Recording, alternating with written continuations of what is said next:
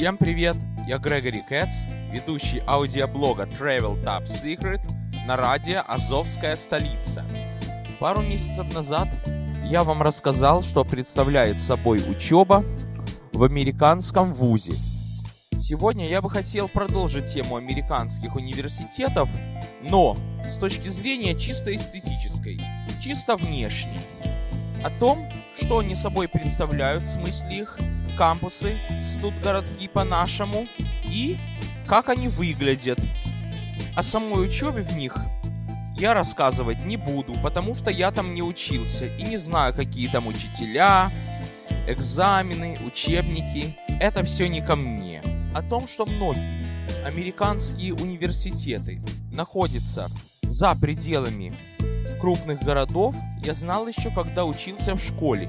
Всегда дружил с ребятами постарше и почти всегда с удовольствием слушал их разговоры о том, кто куда поступил, кто куда метит, как да способствует карьерному росту и так далее. Но по-настоящему я этим вопросом заинтересовался тогда, когда мы позвонили одному нашему другу семьи, благодаря которому, между прочим, появился у меня первый компьютер. И в разговоре выяснилось, что его сын блестяще окончил школу и был принят в семь таповых университетов Америки. Притом таких, которые намного выше, чем мой политех, который, между прочим, не самый последний. И в момент разговора отправился в Чикаго осматривать один из университетов, на котором он остановил свой выбор. А до этого съездил в Филадельфию, осматривал тамошний университет, а потом еще два дня спустя отправиться осматривать Корнельский университет, который находится в глубине штата Нью-Йорк. Так вот оно, то самая золотая середина. И вспоминается старый девиз но только с немного другими словами. Учиться на 5, трудиться на 5, тогда ты родину сможешь повидать. Родину в смысле американскую, вторую нашу родину, как поется в одной песне. И тогда уже взялся за учебники, которые готовили к вступительным экзаменам в американские вузы. Все-таки я вкратце расскажу, как оно все происходит. Когда принимают в американский вуз, смотрят на три показателя. Первый показатель, конечно, average, то есть это среднее арифметическое, полученное в школе.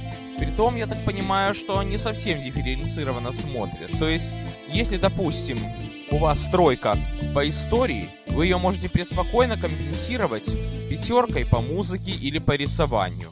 Если у вас тройка по математике, вы можете ее компенсировать пятеркой с плюсом по физкультуре. Да и то, в Америке 100-бальная система в школах. О школе мне не очень хочется рассказывать, мало приятного. Самое приятное было, когда я поступил в институт. Но это еще не единственный показатель. Не менее главным показателем является унифицированный экзамен SAT. Я не знаю, что такое ЕГЭ, уехал, когда его в имени не было, но что такое SAT рассказать могу. Это трехчасовый тест, письменный. Не знаю, как сейчас, но тогда это был полностью multiple choice, хотя вру там по математике. Надо было иногда циферки писать, но это трехчасовый экзамен.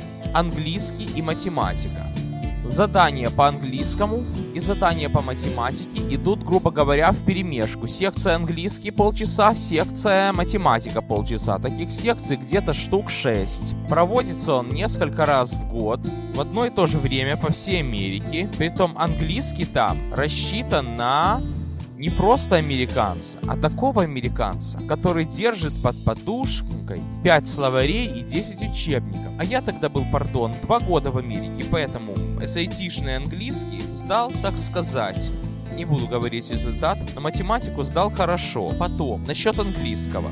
Есть одна очень хорошая скидка для тех, кто находится в Америке меньше какого-то времени и вообще для тех, у кого родной язык не английский. TOEFL – Test of English as Foreign Language. Это отдельный экзамен по упрощенному английскому, такому вот разговорному, состоящий из трех секций, притом там есть и аудирование, listening, и грамматика, и чтение. Я его сдал со второго раза, прилично, готовился к нему так, что вот это подняло мой английский, а не школа, где все по-русски говорили почти, не приключения с метро, не так далее. Вот так у нас поступают в университет. Но престиж университета у нас нисколечко не зависит от того, где он находится, в городе или за пределами города. Например, Корнельский университет находится где-то так в 6 часах езды от Нью-Йорка автобусом. Глушь какая-то, но почему-то университет находится там. Значит, там, наверное, живут основатели, там есть кому учиться. В крайнем случае, туда со всей Америки съезжаются. Принстонский университет, который славится на весь мир, находится где-то так в часе езды на электричке от Нью-Йорка. Ельский университет тоже имеет интересное место расположения. Он находится в таком вот городке, который называется Нью-Хевен и занимает примерно его половину. А Гарвардский университет находится фактически в городе, который называется Бостон. Ну, о Бостоне надо будет как-нибудь отдельно рассказать. Административно он состоит не из каких городков, но на самом деле это как Нью-Йорк, большой крупный город. Только Нью-Йорк соединился, а Бостон нет. Странно получается, но Кембридж, вернее вру, Гарвард, это вполне городской университет, тоже престижный.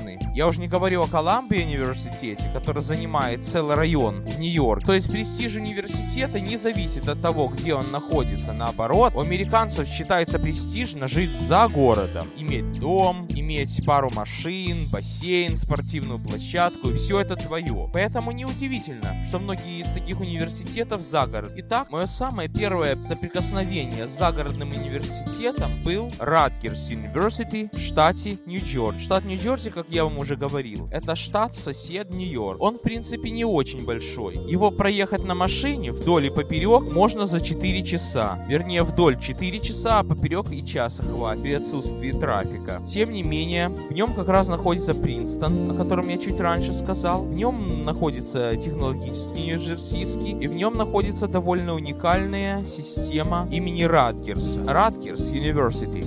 Ну, назван в честь генерала или полковника Радгерса. Не помню, кто он уж, простите меня. Но так называется система государственных университетов Нью-Джерси, которая разнесена, в принципе, по всему штату. Но отдельного внимания заслуживает сеть кампусов, которая находится где-то примерно посередине штата Нью-Джерси, а именно в районе городка, который называется Нью-Бранс. Это как раз две трети дороги Принстону от Нью-Йорка и треть дороги к Филадельфии от Нью-Йорка. Туда распрекрасно можно добраться на электричке от главного вокзала Penn Station. Ровно где-то 55 минут идет поезд до Нью-Брансвика, если это, конечно, электричка, а не скоростной, Amtrak.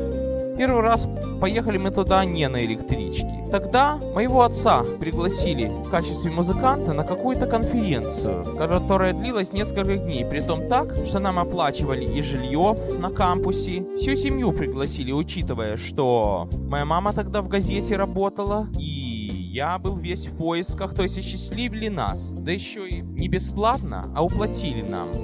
Вот тут я соприкоснулся с американскими загородными университетами реально. Ну, как обычно. Час, час в пути, папа за рулем, а я, обычно, когда мы куда-то далеко едем, как штурман. Или как помощник машиниста, как хотите. Но, ну, в общем, на мне смотреть на все вывески, говорить когда, куда и так далее. Конечно, за жизнь людей в машине и за пределами машины я не отвечаю, но за состояние души отвечаю, потому что если какую-то важную вывеску прозеваю и скажу о ней секунду после того, как она уже не действительно, это будет ой-ой-ой. В руках direction, то есть описание, как добраться. Я смотрю в оба. И вот, наконец-то, посинел хутор этого университета. Приехали и смотрим, что это такое, разве это университет, фирма какая-то?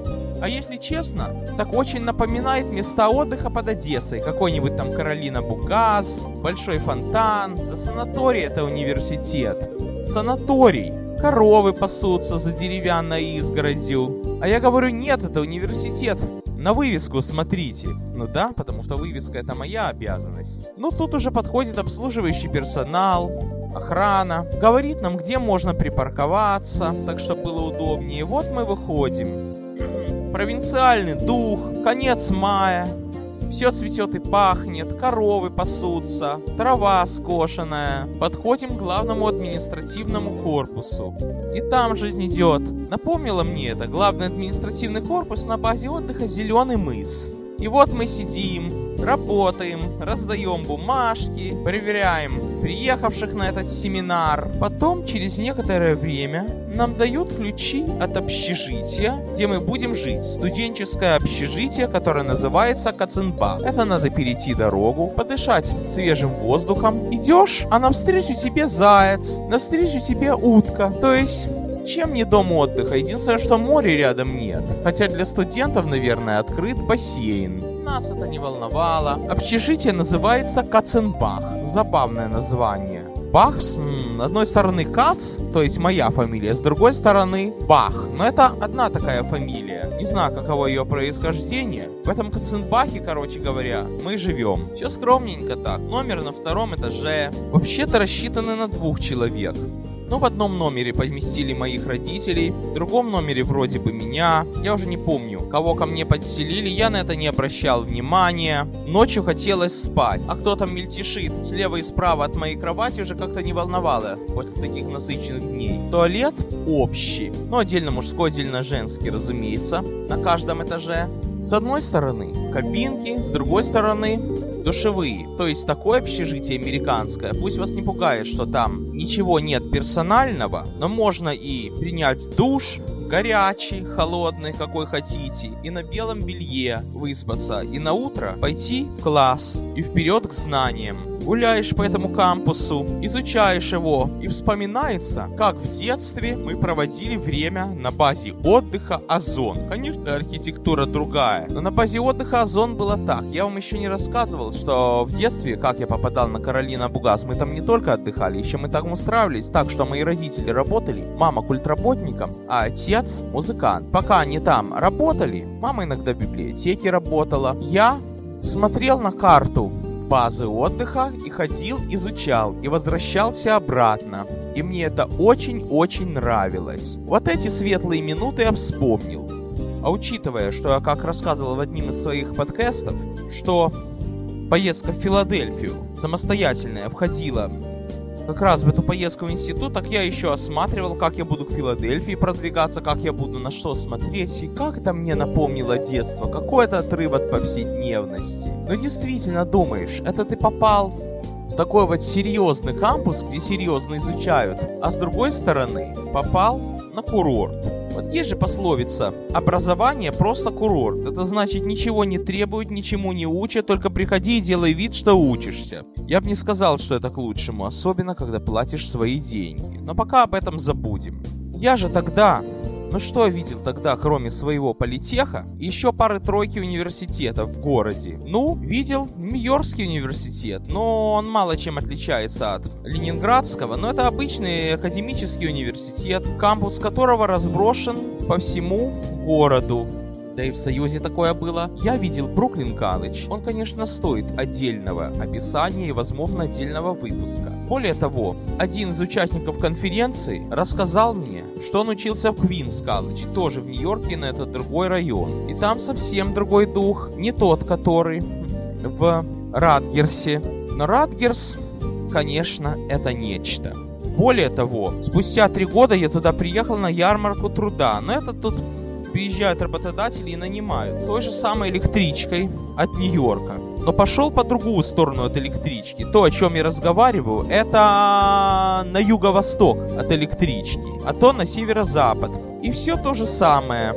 А самое главное, я чуть не забыл рассказать пару слов о самом кампусе. Значит, именно Кукс Кампус Радгерского университета, на котором проходила конференция, куда были приглашены мои родители и я, специализируется по лесной промышленности. То это у них главная специальность. Лесная промышленность, фермы. Я не знаю, что они еще там учат, я там не учился.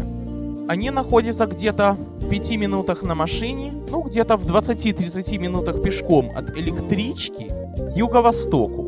А на северо-запад находится другое отделение того же университета. Там, конечно, дух не фермерский, но достаточно приятно деревенский. А еще дальше, на север через речку находится Ливингстон кампус. И все эти три кампуса связывает между собой автобусная система что само по себе приятно. Автобусы эти бесплатные, единственное, что их расписание подогнано под нужды студентов. И то, что нарисовано на карте, не всегда соответствует действительности. Автобусы там тогда были такие же примерно, как в Нью-Йорке, но по-другому оформлены абсолютно те же РТС, бочковидный. А на карте был нарисован мой любимый Flexible, который был похож на ЛАЗ-4202, которым я добирался от тепличного комбината в Одессе. Короче говоря, вот так вот учатся американцы.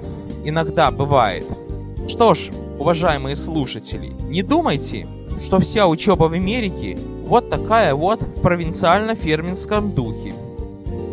В следующих выпусках я буду рассказывать о других университетах, которые мне довелось повидать в Америке, и загородных, и тех, которые находятся в городской черте. На сегодня все. С вами был Грегори Кэтс.